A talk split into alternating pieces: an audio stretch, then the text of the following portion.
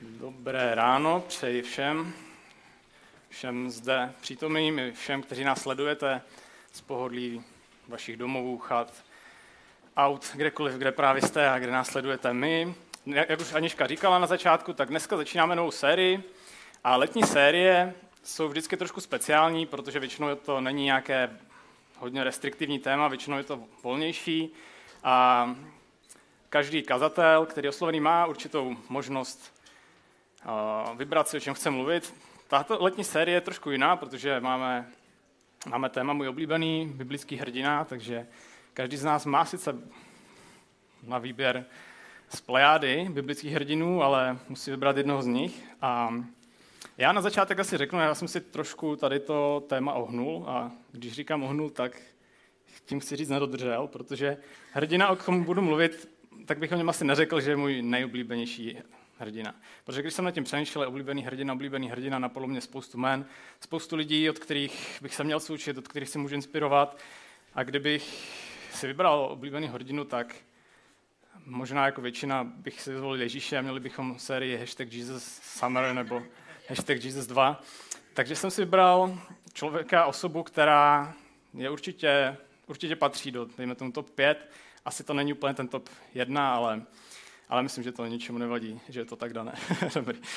Um, je to osoba, kterou jsem vybral, tak je, je určitě inspirativní osoba s hodně inspirativním příběhem a, a určitě obdivuju to, co konkrétní osoba dokázala a je to no, hrdina, o tom není pochyb.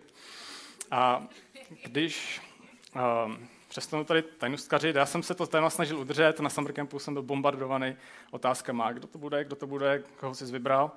A snažil jsem se to udržet. Myslím, že to nakonec tak nějak jakoby líklo, to není úplně možné udržet, že jsem nahrával slidy a tak. Ale pořád věřím, že jsou tady lidé mezi námi, kteří nevědí, o kom budu mluvit. A tak já bych na začátku dal takovou hádanku, jestli, jestli to poznáte, jestli poznáte, o budu mluvit na základě pěti indicí. Ta první z nich je název. Název kázání, která se jmenuje Odvážný zbabělec. A já rovnou možná přejdu k dalším indicím, protože tady mám tři předměty. Tento je z nich ten nejkrásnější. Děkuji Alešovi za zapůjčení. Toto je, prosím vás, šofar, taková trubka z nějakého, z nějakého rohu. A jo, je to opravdu krásný kousek, přímo z Izraele. Ještě jednou děkuji Aleši. To je indicie číslo jedna. Má někdo nějaký tip? Když tak musíte křičet, protože jestli si to tak jako procedíte mezi zuby, já to nebudu... Tak, Jirko, pojď sem, Jirko, vyhráš, vyhrál jsi tady medaily. Pojď. Dobře, jen tak pro, pro informaci. Ale dokonce si můžeš, můžeš si vybrat barvu dokonce. Tak, jo. Indice číslo 3 byla pochodeň. Za to děkuji mým rodičům za půjčení. A čtyřka byl džbán. Ten není autentický, myslím, že v té tehdy neměli skleněné džbány. Poslední edice byla kniha soudců. Takže ano, budeme se dneska bavit o Gedeonovi. A Gedeon to je, to je příběh strachu a odvahy zároveň. Je to příběh velkého, někde až paralyzujícího strachu a zároveň gigantické víry, která srovnává hory se zemí. A Gedeon čelil strachu pravidelně. A přesto ale našel v sobě, našel v Bohu odvahu, aby udělal jednu z nejšilnějších věcí, podle mě, o které se můžeme v Bibli dočíst. A já, já mám dlouhý list, dlouhý seznam historii různých věcí, co jsem udělal nebo nedělal na základě strachu a, a právě proto se dokážu s Gedeonem tolik stotožnit. Tolik stotožnit s tím, že vidím, jak on s tím zápasil, že to není hrdina typu Terminátor, nebo jak takový, kdo, kdo nemá žádný strach a prostě si vědom cíle a jde si za ním. Ne, Gedeon bojoval se strachem, bojoval s ním pravidelně, ale přesto ho dokázal přemoci. A proto je pro mě jeho příběh inspirující. A než se dostaneme k Gedeonovi, tak to vezmu trošku ze široka, protože izraelský národ pochází z 12, z 12 synů Jakoba, Izraele. Proto se mu říká izraelský národ. A určitě víte, že jeden z těch synů byl Jozef, který se určitou shodou okolností dostal do Egypta a tam se vypracoval, stal se z něho velmi významná postava, dokonce byl v, té, v Egyptě až druhý po, druhý po faraonovi, spravoval tam spravoval tam zásoby a tak dále. A v období hladu, které přišlo, sedm let hladu, těch zbylých jedenáct bratrů přichází za ním, protože o, potřebují jídlo, potřebují zásoby.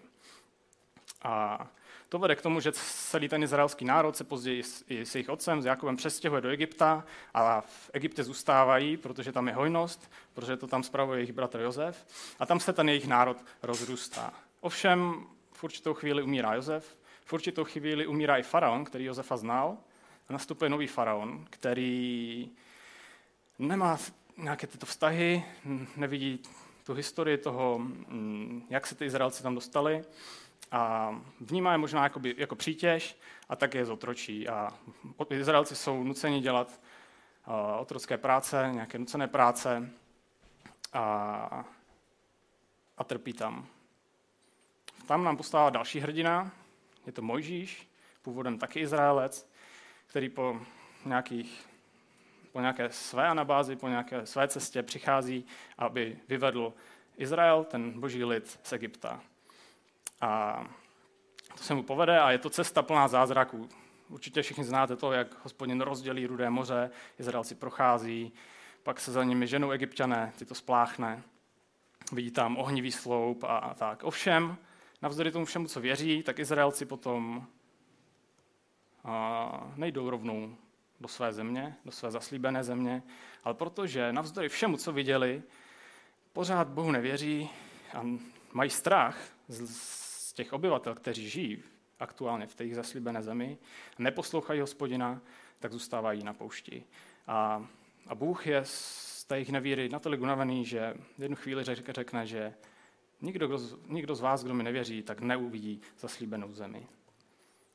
Naštěstí jsou tam dva další hrdinové z Bible, Jozue a Káleb. Jsou to dva špehové, kteří byli proskautovat, prohlídnout si, prohlídnout si tu, tu jejich zaslíbenou zemi. A navzdory všemu, co tam viděli, že jsou tam obři a že ti obyvatelé jsou agresivní a hrubí, tak řekli, my věříme, že s hospodinem tu zemi zabereme. Že s Bohem tu zemi můžeme získat a že bude naše. A právě Jozef, Jozue a Káleb, tyto dva lídři a vojevůdci, jsou nakonec ti, kteří dovedou Izrael do, do té jejich země. Je to období plné válečných tažení, začíná to Jerichem a potom dobývají dalších, myslím, že 30 dalších království, berou si tou zemí, kmeny vytláčejí ty původní, původní národy, rozebírají se to území a navzdory tomu, jaké ty národy jsou, jsou to obři, nahánějí strach, tak Izraelci věří Bohu a svoji zemi získávají. A tak to jsou ty kmeny rozdělené, každý má nějakou svoji, svoji půdu a v tu chvíli nastává mír. A Izraelci mají chvíli pokoj a Jozue ještě živý a jako stařec promlouvá k Izraeli. Svolá si, svolá si celý národ a říká jim, sami jste viděli, co hospodin udělal, co hospodin provedl s národy před vámi, jak vám požehnal, jak bojoval za vás. A tak buďte silní a dodržujte to, co, co vám napsal Mojžíš ve své knize zákona. A taky, až, bude, až budete udržovat a dobývat další zemí, tak se nesmíte směšovat s ostatními národy a jejím bohům se neklanějte, ne, neklanějte neuctívejte je. A tehdy izraelský národ uh, řekl toto. Uh, čteme to v knize Jozue, 24. kapitola. Lid mu odpověděl, opustit hospodina a sloužit cizím bohům? Nikdy. Hospodin je náš Bůh. To on a naše otce vyvedl z Egypta z domu otroctví. On před našima očima konal ta veliká znamení a zachovával nás po celou cestu, kterou jsme šli. A mezi všemi národy, mezi nimi jsme, se, jsme procházeli. Hospodin před námi vyhnal Emorejce a všechny ty národy, které bydlely v zemi. I my tedy budeme sloužit hospodinu. Vždyť on je náš Bůh. Jozue na to odpovídá, když opustíte hospodina a budete sloužit cizím bohům, odvrátí se a zle s vámi naloží. Skoncuje s vámi i poté, co vám prokazoval dobro. Ale lid Jozuovi řekl, nikoli, budeme sloužit Bohu. Jozue tedy řekl lidu, jste svědci sami proti sobě, že jste si vybrali hospodina, abyste mu sloužili. Oni odpovídali, jsme svědky. Že odstraňte cizí bohy, které máte mezi sebou a naklonte své srdce k hospodinu, Bohu Izraele. A lid Jozuovi řekl, hospodinu svému Bohu budeme sloužit a jeho hlas budeme poslouchat. V tento moment se stává silná věc, kdy lid Izraele se rozhodl, že hospodin bude jejich jediná karta, jejich jediný triumf, že jim budou věřit, protože s ním zažili zázraky, dobili zaslíbenou zemi, jakkoliv to bylo proti pravděpodobnostem, jakkoliv to bylo proti předpokladům. A tady slibují před Jozuem a před hospodinem, že mu budou sloužit a budou věrní. A mezi tímto bodem a bodem, kdy Izrael bude mít, izraelský národ bude mít svého krále, tak nastává jedno období, jedno specifické období, které se jmenuje období soudců. A je to poměrně zvláštní a divoké období, protože Izraelci nedodrželi to slovo, které dali Jozuovi. Začali se mísit s ostatními národy a tak logicky začali přebírat jejich bohy. A dávali Bohu najevo, si náš Bůh, ale pojistíme si to a vezmeme si prostě ještě pár dalších cizích, kdyby, kdybychom zjistili, že ti nemůžeme věřit.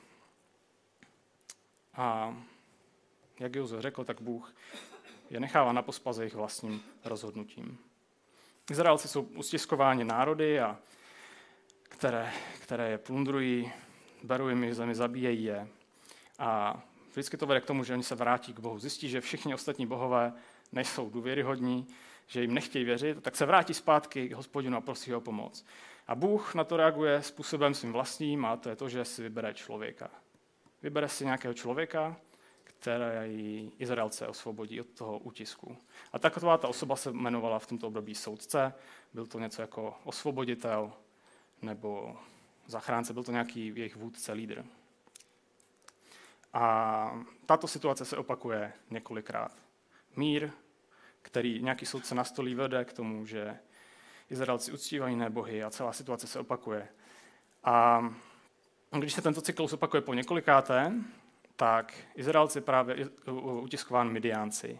A v knize soudců, už se blížíme k našemu hrdinovi, se píše v 6. kapitole, synové Izraele však jednali v hospodin v očích zlé, a tak je hospodin vydal do rukou Midiánu na sedm let. Midiánci utlačovali Izrael tak krutě, že si Izraelci před nimi dělali ukryty v horách a jeskyních a opevňovali se na nepřístupných vrcholcích. Kdykoliv Izrael zasel, přitáhli Midiánci a Amalekovci s východními národy a přepadli je. Tábořili v zemi a pustošili úrodu až ke Gaze. Nenechali Izraeli žádné živobytí, jedinou ovci, dobytče ani osla. Přitáhli vždy se svými stády a stany, přicházelo jich jako do kobylek, jich a jejich velboudů bylo bezpočet. Přicházeli, aby pustošili zem. Midian Izraelce úplně zbědoval. Midiánci byli obzvlášť krutí, co se týká tady toho útisku v tomto období, protože nejen to, že zabíjeli libosti a, a vypalovali vesnice a podobné věci, ale počínali si extrémně, řekl bych až velmi brutálně, v, v tom, jak se chovali k Izraelcům, protože oni nechali vyhladovat. Vždycky, vždycky, když Izrael něco zasel, měl to sklízet, tak Midianci tam přišli, všechno jim sebrali, všechno, co vypěstovali, všechny zvířata, které vychovali, nechali jim nic. A Izrael tak trpěl, sedm let trpěl, hladověli a, a neměl jídlo. Nevím, jestli tvůrci filmu Život brouka se inspiroval tímto příběhem, ale je to prakticky to podobné, že někdo sklízí a pak přijde nějaký agresor, který to všechno vezme. A Izraelci na to reagují tak, jak vždy předtím. A v sedmém verši šesté kapitoly se píše, synové Izraele volali k hospodinu o pomoc. A Bůh je vyslyšel. A zase s tím, tím stejným způsobem zvolil si člověka. A to je náš hrdina Gedeon. Jestli čekáte nějaký hrdinský nástup Gedeona na scénu, něco jako teda ten Terminátor, že někam napálí blesk, tam se objeví někdo s postavou Arnolda Schwarzeneggera s jediným cílem vytlačit Midiance a zachránit Izraelce, tak nemůžete být víc vedle, protože Gedeon se na scénu dostává úplně jiným způsobem. A čteme v, v knize soudců, že hospodinův anděl přišel a posadil se pod dubem v Ofře, patřící Joášovi Abizerskému. Jeho syn Gedeon právě mlátil pšenici ve vinném lisu, aby si toho mediánci nevšimli. A já mám nulové zkušenosti, pochopitelně nulové zkušenosti s mlácením pšenice, ale vinný list mi nezní jako místo, kde by se měla takováto věc dělat. Už jenom proto, že je tam to slovo vinný, není tam slovo pšeničný list. A taky, když se podíváme na to, jak vinný list vypadal, tak se mi to nezdá jako místo vhodné pro podobnou práci, když se musím něčím zahánět a, a potřebuji rozdělit to pšenici od toho zrna. Byla to prostě jáma v zemi. A myslím, že nikdo, hlavně nikdo, kdo s tím má zkušenosti, by si nezvolil takovéto místo k tomu, aby dělal podobnou práci, pokud nemá strach, pokud se ničeho nebojí. A to přesně byl Gedeonův případ. Protože kdyby dělal, mlátil pšenici tam, kde se to má dělat, na nějakém místě, kde je dobrý vítr, to jsem si přečetl o tom, aha, samozřejmě nic nevím sám z vlastních zkušeností, ale tam, kde vítr, aby odfoukl takový, ty, o, takový ten zbytek, Aleš to řekl to slovo, nevím, ještě jednou? Plevy, ok, plevy. Tak, aby to odfoukl a bylo to všechno lehčí, lehčí pozbírat, tak to je místo, které je jako magnet pro Midiánce. Uvidí ho z dálky, říká si, já, on chce něco sklidit, jdou, sebrali by mu všechno a kdyby na to přišlo a měli by chuť, tak by ho třeba i zabili. A Gedeon měl důvod, proč se bát Midiánců, protože Midiánci zabili jeho bratry, zažil hlad a zažíval ho asi pravidelně, možná po celých těch sedm let. A tak prostě se rozhodl, že se bude skrývat. Že se bude skrývat v jámě v zemi. A v tu chvíli začíná velmi zvláštní konverzace, kterou má Gedeon s právě osobním zmíněním hospodinovým andělem.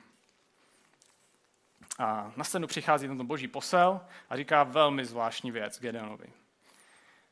Ve verši 12 čteme, hospodinův anděl se mu ukázal a řekl mu, hospodin s tebou, udatný hrdino. Hm. Kdybych tam byl já a mlátil bych tu pšenici v té jámě, tak by mi to znělo extrémně sarkasticky, taková poznámka jako hospodin s tebou, ty hrdino. A asi, asi to ten anděl řekl dobrým tónem, protože Gedeon na to reaguje jinak. Gedeon si ne, to nějak přejde, nevšímá si toho. A odpovídá mu ve verši 13, promiň pane, ale jestli je Bůh s námi, proč nás tohle všechno potkalo? Kde jsou všechny ty jeho divy, o kterých nám vyprávěl naši otcové? Prý hospodin nás přece vyvedl z Egypta. Jenže teď nás hospodin opustil a nechal nás v hrsti Midiánců. Taková malá odbočka, neodbočka, taková zajímavost. Gedeon, který žil v této době, v této biblické době, tak on sám říká, kde jsou ty divy, o kterých jsme slyšeli četli? Něco, co slyšíme tak moc, tak moc v dnešní, dnešních časech. Kde jsou ty divy, Bože? A z hospodin, teda z hospodin, z Gedeonovi odpovědi čiší smutek, čiší beznaděj. Pro, kde jsi, hospodine? Proč? Proč se tohle děje? A je to taková zajímavost, ve chvíli, kdy Gedeon tohle říká, hospodine, kde jsi, nebo hospodin není s námi, podívej se, co se děje, tak v tu chvíli se ta osoba, s kterou Gedeon mluví, změní se její označení. Předtím to byl hospodinův anděl, teď už se mluví jako o hospodinu samotném. A v dalším verši, ve verši 14, čteme, co se k němu hospodin obrátil a pravil. Jdi v této své síle a zachráníš Izrael z hrsti Midiánců. Já sám tě přece posílám. Tato bizarní konverzace pokračuje, protože to, co tady hospodin řekl Gedeonovi, tak za prvé, to vůbec není odpověď na otázku, kterou Gedeon položil. Za druhé to eskalovalo hodně rychle, nejdřív se pozdraví, teď už, teď už mě někam posílá, abych udělal naprosto šílenou věc. Zachránil Izraelce od, od, od Midiánců. A třetí věc, jdi v této své síle. O jaké síle se tady bavíme? Moje síla mě dostala do díry v zemi. Já se skrývám a pořád mám strach, jestli mě náhodou Midianci nějakým způsobem nevyhmátnou. A Gedeon na tuto větu reaguje, řekl bych, možná typickou, možná nejvíc typickou reakcí, kterou my lidi máme na nějaké boží volání, když nás Bůh povolává do něčeho velkého. Protože Bůh, nás, Bůh má pro nás často vize, které máme pocit, že jsou větší, větší než my. Založ small group. Vstup někam do služby. Odstěhuj se a založ církev. Uf. Nebo odejď na misi na druhou stranu země. Nebo vstup do politiky a kandiduj spolu, prostě změníme situaci ve městě, v zemi. Ne, ne, ne. Co je moc, to je moc, tohle je moc velký úkol. Moc, moc velký úkol a já nejsem hodný, protože A, protože B, protože C, protože neumím mluvit, protože neumím vést. protože tohle je příliš velké sousto, nemám na to schopnosti, nemůžu jít do politiky, nemůžu bojovat s Midiánci. Nejsem ta správná osoba. Vidíme to mnohokrát v Bibli, troufám si říct, že to vidíme mnohokrát i mezi sebou. Já to u sebe určitě vidím. A často máme nějakou variantu, jestli volíš mě, tak volíš špatně, Bože. Variantu těchto výmluv. A Gedeon reaguje úplně stejným způsobem. A Gedeon se nedrží jenom u sebe, on stáhne celou rodinu a, a řekne ve verši 15, promiň pane, ale, promiň pane, ale jak mám zachránit Izrael? Můj rod je v Manasesovi, to byl, to byl ten kmen, ze kterého byl, nejubožejší a já jsem v rodném domě poslední. Jestli hledáš někoho na to, aby si, aby si zachránil Izraelce od Midianců, tak špatná rodina Ježíši. My nejsme lídři, my nejsme vojevůdci, my jsme zemědělci, máme rádi svůj klid. A kdyby si chtěl od někoho od nás, tak já jsem úplně ten poslední, úplně ten poslední, nejmenší. Vyber si. Tamhle můj bratranec, jeho táta, to jsou možná někdo, kdo by, někdo, nějaké osoby, které mají na to schopnosti. Já ne, já jsem poslední. A Bůh to ani nerozporuje. A v dalším verši mu říká, ano, ale já budu s tebou. Takže pobiješ Midiance až do posledního. Uh. Gedeon, Gedeona ta konverzace nějakým způsobem změní. A nenechá se jen tak lehce přesvědčit a potřebuje potvrzení toho, že Bůh je opravdu s ním a tak připraví, připraví nějaký prokrm pro toho hospodina nebo hospodinová anděla a když připraví, tak ji plamen pohltí a Gedeon tehdy pozná, že s ním doopravdy mluvil hospodin. A dostává hned první úkol. Takový malý drobný úkol. První krok. Není to porazit Midiánce, ten obří úkol, který je před ním. Takový malý první úkol. A to je běž a zboř nějaké ty oltáře a kůly, myslím, že to byly, byly tehdy kůly, které se zasvěcovaly těm cizím bohům. Běž a zboř těchto oltáře, mimo jiné ty, které patří tvému otci. A Gedeon, potom, co se setkal s Bohem, co zažil toto a sám to, sám to uznal, že se potkal s Bohem, jak na to reaguje? Svolává deset mužů a bojí se. Bojí se a proto počká, že noc. Až všechno zhasne. A tehdy nastupuje Gedeon a plní tento úkol.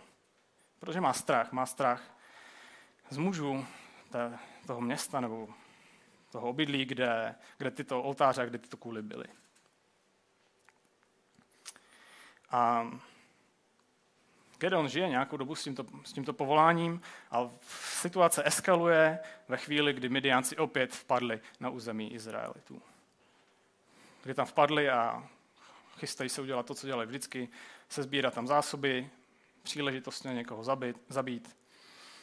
A v tu chvíli na Gedeona se píše, sestoupil duch hospodinů a najednou vidíme Gedeona jako lídra. On zatroubí na trubku, když už tady mám.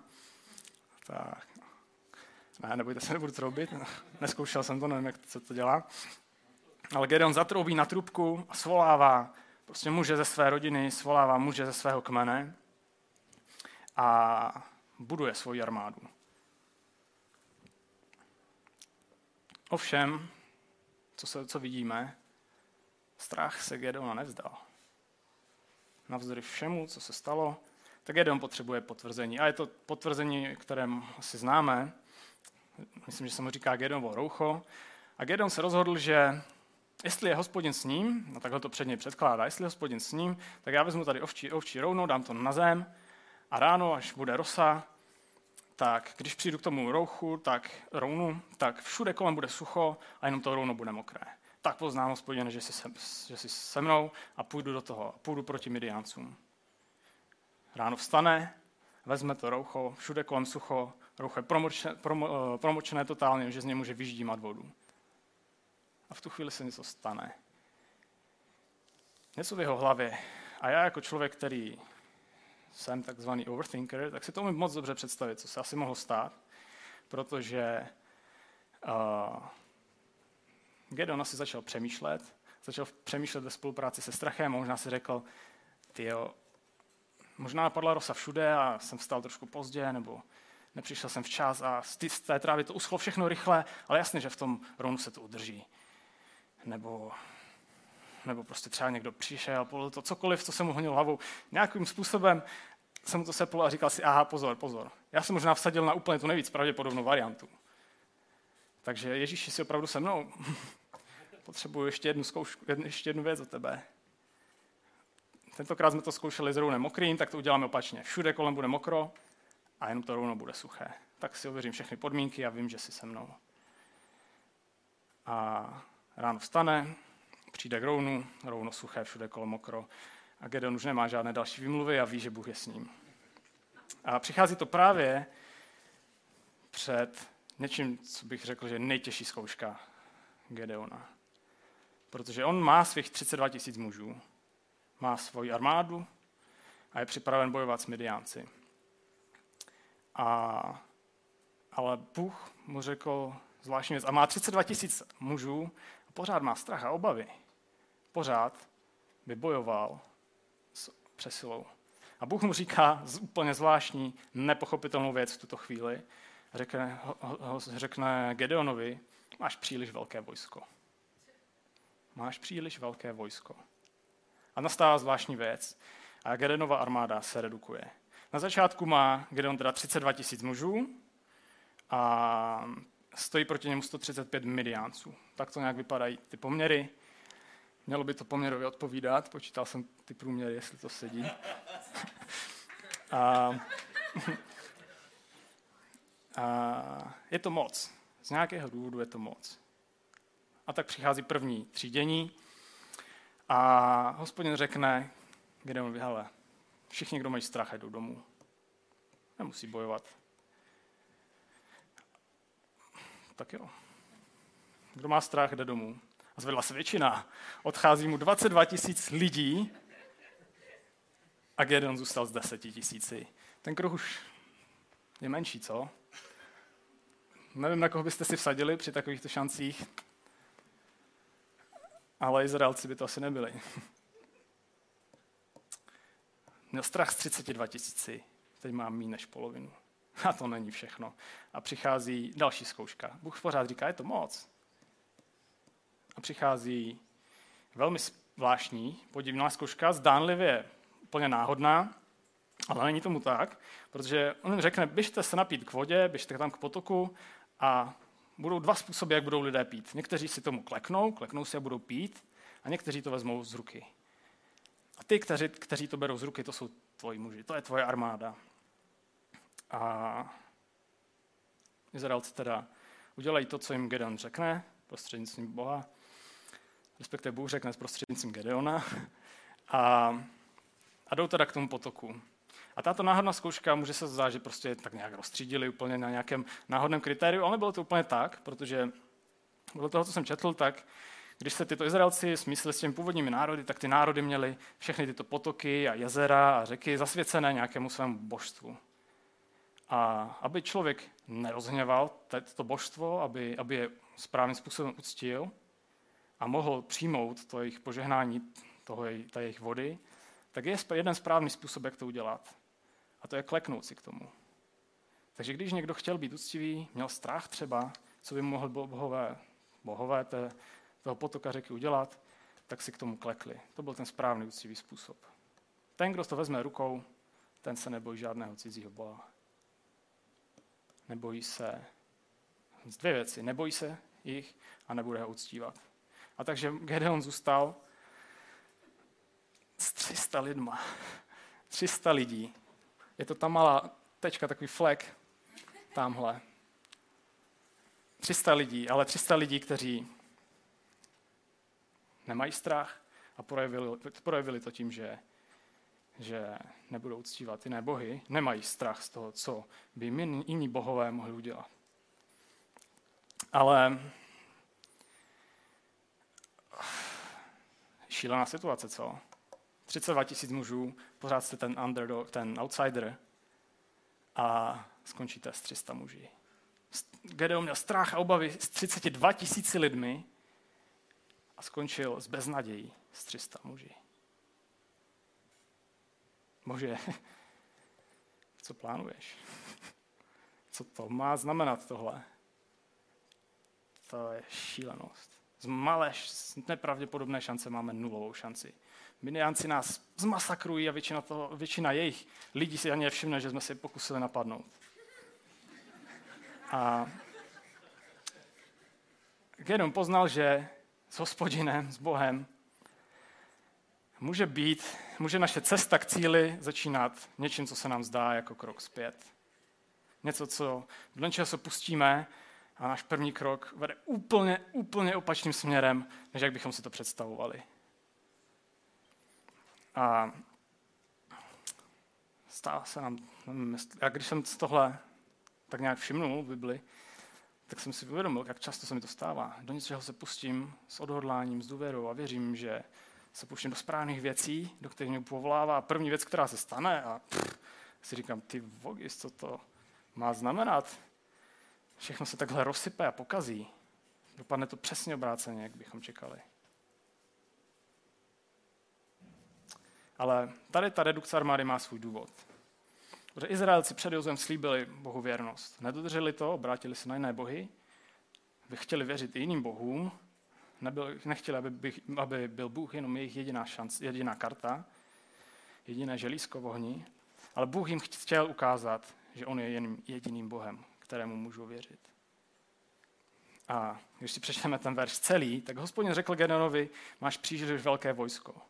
Nemohu jim vydat Midiance do rukou, aby se Izrael nechlubil na můj účet a neříkal, zvítězili jsme díky své síle. Bůh to nedělal tak náhodně, Bůh má s tím svůj plán. A když, když bylo 32 tisíc, pořád byli outsidři, ale kdyby vyhráli, vyhráli a porazili Midiance, kdyby jim Bůh je vydal do ruku, tak by si řekli, jsme prostě dobří válečníci. Když bych bylo 10 tisíc, tak by si řekli, jsme vynikající válečníci, Mediance jsou trošku lemplové, ale Vyhráli jsme. Z 300 muži? Ne. 300 nejlepších válečníků neporazí armádu 135 tisíc lidí. A stejný den, stejný den, večer toho stejného dne, kdy Gedeon ztratil armádu, je na čase bojovat, je na čase vytlačit Mediance. A Bůh ví, že potřebuje nejdřív o tom přesvědčit Gedeona, a tak mu říká, běž, běž do tábora. Oni, Izraelité jsou, ty Midianci byli utábořeni v nějakém údolí a Izraelci byli někde asi nad nimi, někde se tam skrývali a Bůh mu říká, běž, běž do toho tábora a zjistíš, že já jsem s tebou. A protože Bůh už Gedeona znal a ví, jak s ním pracovat, tak mu říká, a pokud bys měl strach, můžeš sebou vzít svého zbrojnoše. Gedeon nezaváhá, zbrojnoš jde s ním a jdou teda k tomu táboru a tam slyší zvláštní rozhovor mezi dvěma midiánci a jeden mu říká, ty, mně se zdá takový sen, valil se na nás peceň chleba a dopadl nám midiánský stan úplně ho převrátil. A ten druhý mu říká, ty, to zvláštní, zvláštní, já myslím, že ten peceň chleba to musí být Gedeon. A Gedeon je napumpovaný, ví, ví že s ním je Bůh a je odhodlaný jít do toho, je odhodlaný se do toho pustit a jde za svými muži a, a říká jim to, že je na čase, dnes, dneska je ten večer, dneska se pustíme do Midianců. Ale zvláštní věc, on jim ten svůj sen zatají. On to, co tam prožil, on jim to neříká.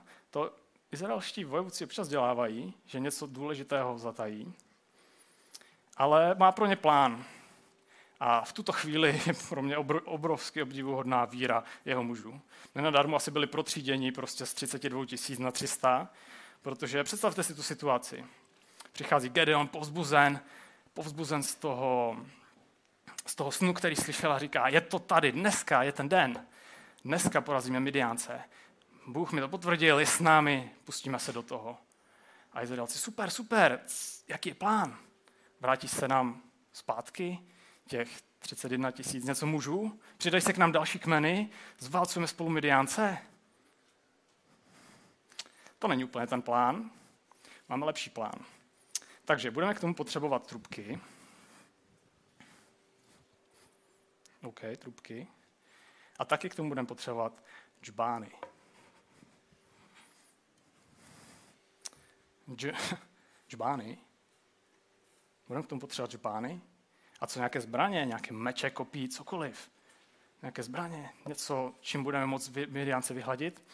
A zbraně nebudu potřeba, ale co bude potřeba, tak jsou pochodně.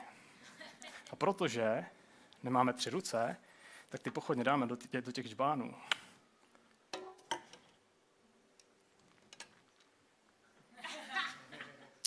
OK.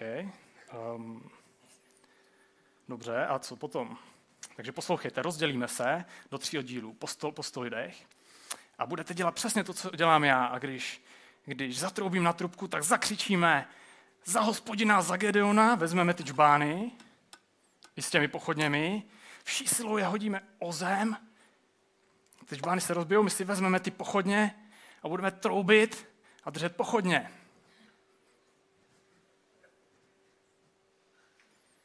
OK, a co dál? Dál se děje vůle boží. Díky. Gedeon přichází s tímto šíleným plánem. S tímto šíleným plánem pro Izraelce. Plán, který by možná mohl být otitulován, jak se nechat nejrychleji se zabít.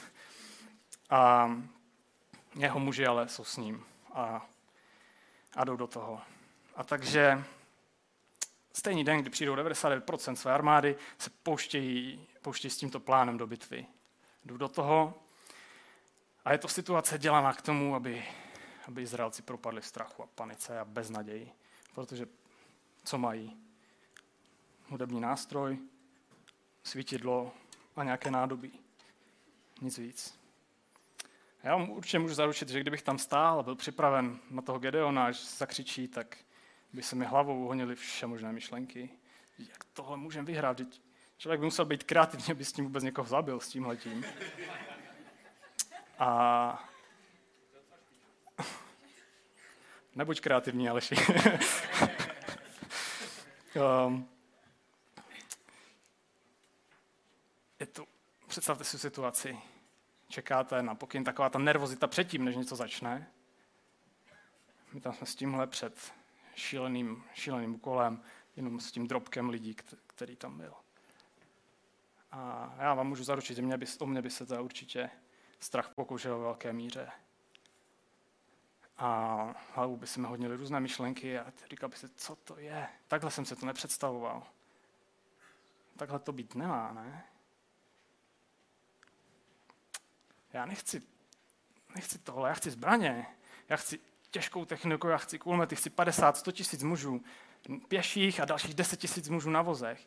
Já nechci 300 mužů, nechci hudební nástroje, nechci nádobí, nechci do boje určitě tahat žádné nádobí, ale někdy je na čase roztrhat náš seznam. Zdravím Adama, mého kamaráda do Olomouce, který přesně na toto téma kázal měsíc přibližně zpátky. Protože kdyby se Bůh držel jen našeho seznamu, tak by jej nikdy nemohl překročit. Nikdy bychom nezažili to, co oko nevidělo a co na lidskou mysl nepřišlo. Protože by to byly naše plány, to by prošlo našo, naší myslí a všechno to, co by bylo na požehnání, by bylo z naší hlavy.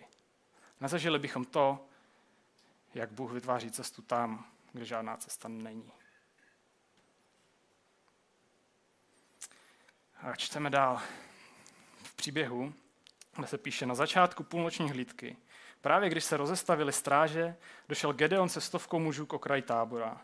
V tom zatroubili na rohy a rozbili čbány, které si nesli. Všechny tři oddíly zatroubili na rohy a rozbili čbány. V levé ruce drželi pochodně, v pravé beraní rohy a křičeli mečem za hospodina Gedeona. A jak tam stáli seřazení okolo tábora, celý tábor začal zděšeně pobíhat a s křikem prchat. Jakmile zatroubilo těch 300 beraních rohů, hospodin po celém táboře obrátil meč jednoho proti, muže proti druhému. Celé to vojsko se dalo na útěk. Izraelci se drželi plánu, jakkoliv byl šílený, nedrželi se vlastních představ, toho, co by chtěli, nedrželi se vlastních seznamů a udělali přesně to, co jim, co jim Gedeon, protože mu hospodin říkal, zatroubili na trubky, rozbili čbány. Efekt to měl tak, takový asi, že Midiánci se probudili nebo byli vzhůru, ale kolem nich se byl obrovský rámus a najednou bylo kolem něm hodně světla, protože džbány byly schované, teda ty pochodně byly schované v džbánech, to byl asi ten pravý důvod, proč se schovávali do džbánů, ne protože by lidi neměli tři ruce, ale najednou se kolem nich objevilo světlo, rámu z těch rozbíjejících se džbánů a Izraelci troubili. A v těch momentech, kdy se lámala ta bitva, kdy se čekal na to, jak Midiánci na to zareagují, tak je napsáno, že Izraelci stáli seřazení okolo tábora. V jiném překladu je to, to vynikne mnohem víc, kde se píše, že každý muž držel svou pozici. Nikdo se nevzdal, nikdo neutekl, nikdo neuhnul ze své pozice, nikdo neudělal krok zpátky. Přesně to, co by po nás strach chtěl. Izraelci zůstali stát a drželi své pozice. A zažili to, co znamená, když Bůh překročí náš seznam. Na vlastní kůži zažili to, jak hospodin za ně bojuje a oni jenom přihlížejí. Vyhráli bitvu, do které si nevzali jednu jedinou zbraň. A byla ta generace, která slyšela o těch zázracích, o kterých vyprávěli jejich otcové, tak zažila obrovský zázrak. Poznala, že, jejich, že hospodin je jejich Bohem, že mu můžou věřit. Necouvli před strachem, ale věřili Bohu. Toto je Genonův příběh. Vidíme ho na začátku skrývat se jámě, skrývat se jámě ze strachu, ale vidíme ho jít také s vírou a s odvahou do té nejšilnější bitvy, možná o jaké se v dočteme. A když se vrátím k tomu názvu tomu, toho kázání, vážný zbabilec, já jsem měl trošku rozpor, volil jsem tam někde mezi nějaký, nějakou umělečností toho názvu a zároveň, aby to tak nějak předal to, co chci, ale myslím si, že ani ten název není správný, protože Gedeon nebyl zbabilec. Čelil strachu jako každý jeden z nás. Jako každý jeden z nás mu občas podlehl. Nedržel svoji pozici. A možná by ho čekal život zbabilce, kdyby neuvěřil tomu, že hospodin je s ním. Strach je velmi efektivní, možná nejefektivnější nástroj, který, který nás vede k tomu, abychom udělali krok zpět. Abychom opustili svoje pozice, abychom utekli, abychom se do věcí nepouštěli. Vede nás k zastavení, k váhání. Snaží se nám nalhat, že Bůh není až tak moc na naší straně. Že to, co pro nás má, není dobré a že se mu dá, nedá úplně věřit možná trošku v nějakých mezích, ale ne absolutně. A každý, bojuje, každý z nás, věřím, bojuje s nějakým strachem. Někdo víc, někdo míň. Tam strach má různé podoby. Strach z odmítnutí, strach z nepřijetí, strach ze selhání.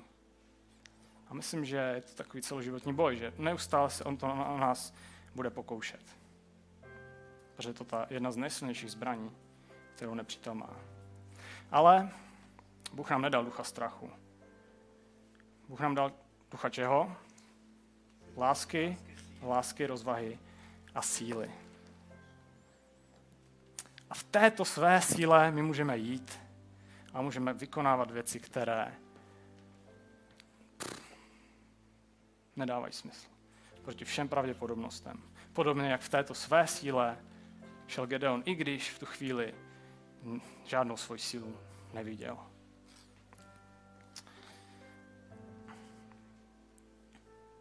A i když prostě věci nejdou podle našeho seznamu, často nejdou podle našeho seznamu, je to dobře, když se nám zdá, že děláme krok zpátky, to neznamená, že Bůh není s námi. Ale prostě nám někdy dostáváme takové šílené pokyny. Typu vezmi si trubky, vezmi si čbány, vím, že to není podle tého seznamu, ale chci, aby si hlasitě zatroubil, aby si rozbil čbán o zem celou svojí silou a věřil mi. Nic víc. Já jsem s vámi. Věřte mi. To platilo pro Abrahama, to platilo pro Izraelce v Egyptě, to platilo pro Izraelce na poušti, to platilo pro Izraelce při dobývání zaslíbené země, to platilo i pro Gedeona a jeho muže při osvobození od Midianců a to stejné platí pro nás dnes, v 21. století. Takže hospodin jste udatný hrdino. Hospodine s tebou, udatná hrdinko. Když tomu věříme, tak Bůh může udělat to, že z našeho největšího strachu se zrodí naše největší vítězství. Gedeon tomu věřil a právě proto je jeho, celý ten jeho příběh pro mě tak inspirativní a proto jsem si ho dneska vybral. A tak já vás poprosím, abyste se spolu se mnou postavili a budeme se modlit. Ježíši, děkuji ti za to, že ty jsi s námi. I když jsme v jámě, i když čelíme přesilé, i když se pouštíme do věcí, které se zdají, že jsou úplně mimo naše schopnosti, tak děkuji, že ty jsi s námi a na tom se nic nemění. A děkuji ti za to, že nás držíš a chceš nám ukázat, že ty jsi náš Bůh. Že jsi ten, komu my můžeme věřit, na koho my se můžeme opřít, komu můžeme svěřit svoje problémy. A ty, na, ty se nám chceš nechat no, poznávat, jak, jaký jsi. Tak ti děkuji, že my nemáme ducha strachu. A i když je to něco, co nás často pokouší, tak děkuji za to, že my se s tím nemusíme smířit, že tomu můžeme čelit, protože my máme ducha síly, kterého si nám dal. A teď prosím, abychom se soustředili na to, že na tebe a na to, že ti chceme věřit, víc než na strach, který nám říká, že ti věřit nemůžeme. Prosím tě, abychom se drželi tebe o to víc, o co strach se nás bude pokoušet a, a věřili ti, že, že ty jsi s námi a když se zdá, že situace je beznadějná, že my nemůžeme nic udělat, tak tehdy ty máš volné ruce k tomu, aby si nám ukázal svoje divy a svoje zázraky. Amen.